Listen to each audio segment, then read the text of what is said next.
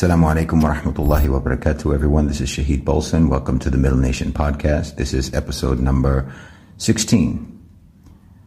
Now, there's something else that I wanted to point out with regards to the war in Ukraine that I think is somehow so obvious but so completely unacknowledged that you could easily miss it.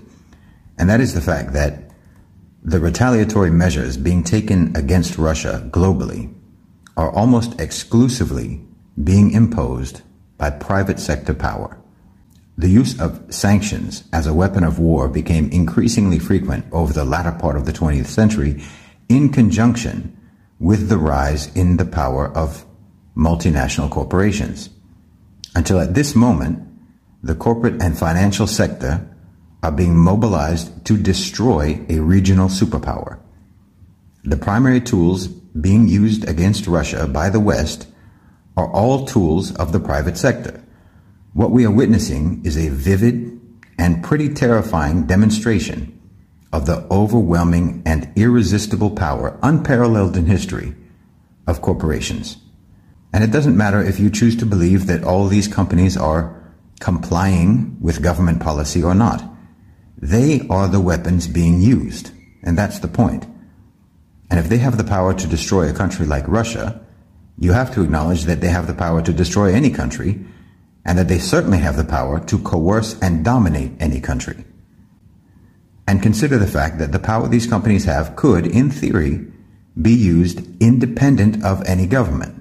This demonstrates the enormous influence multinationals have over the survival of any given nation. If Russia is destroyed, it will be destroyed exclusively by private sector power.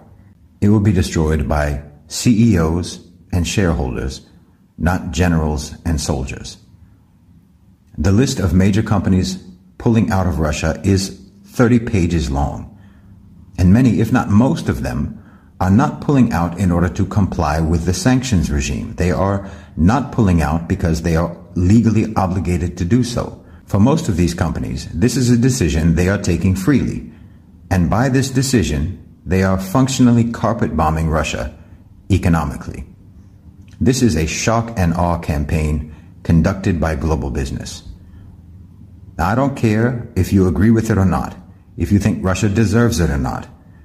The point is, we are seeing before our eyes the devastating, coercive, and destructive force wielded by non-state, unelected, unaccountable entities, what the National Intelligence Council referred to five years ago as networks and coalitions of power, as I discussed in a previous podcast, that have the capability to completely shut down a society and to impose conditions in a country that essentially replicate the conditions of traditional war. And that should bother you.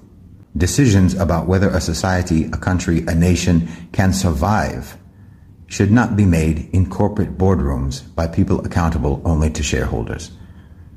Now again, you can certainly argue that the sanctions against Russia are being imposed by governments and companies have no choice but to comply. So doesn't that mean that corporate power is in fact subordinate to state power? After all, banning economic activity with Russia is going to incur massive and cascading losses to companies across every conceivable sector. Why would they do it if they have more power than the state? Well, you can first of all be certain that within the next three to six months, Western governments around the world will be launching major bailout packages for businesses impacted by the sanctions and rewarding those that pulled out of Russia voluntarily. This is absolutely a given. That will be pure profit for those companies, obtained without the overhead expenses of doing business. You can expect that most, if not all, of the major companies impacted by the sanctions will be reporting record profits by at least the second quarter of 2023, if not by the end of this year. Look, states are not moral actors, and neither are corporations. Governments and companies are not taking a principled stance over the issue of Ukraine. They are making self interested decisions.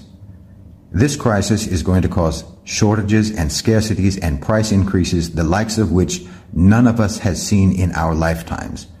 It already is. All of that is bad for us, but not bad for business.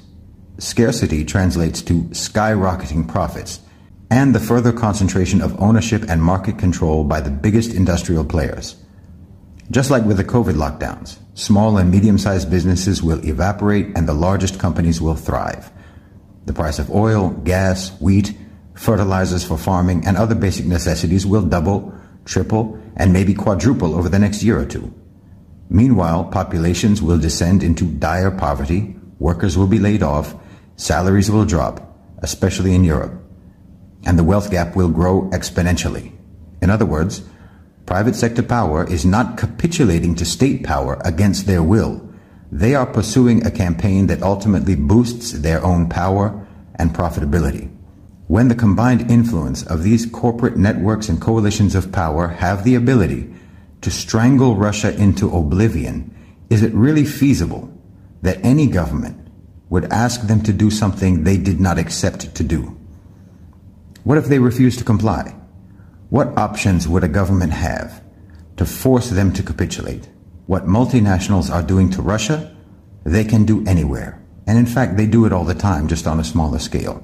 I mean, if you want to see what Russia is going to look like in a couple of months, just look at Detroit now.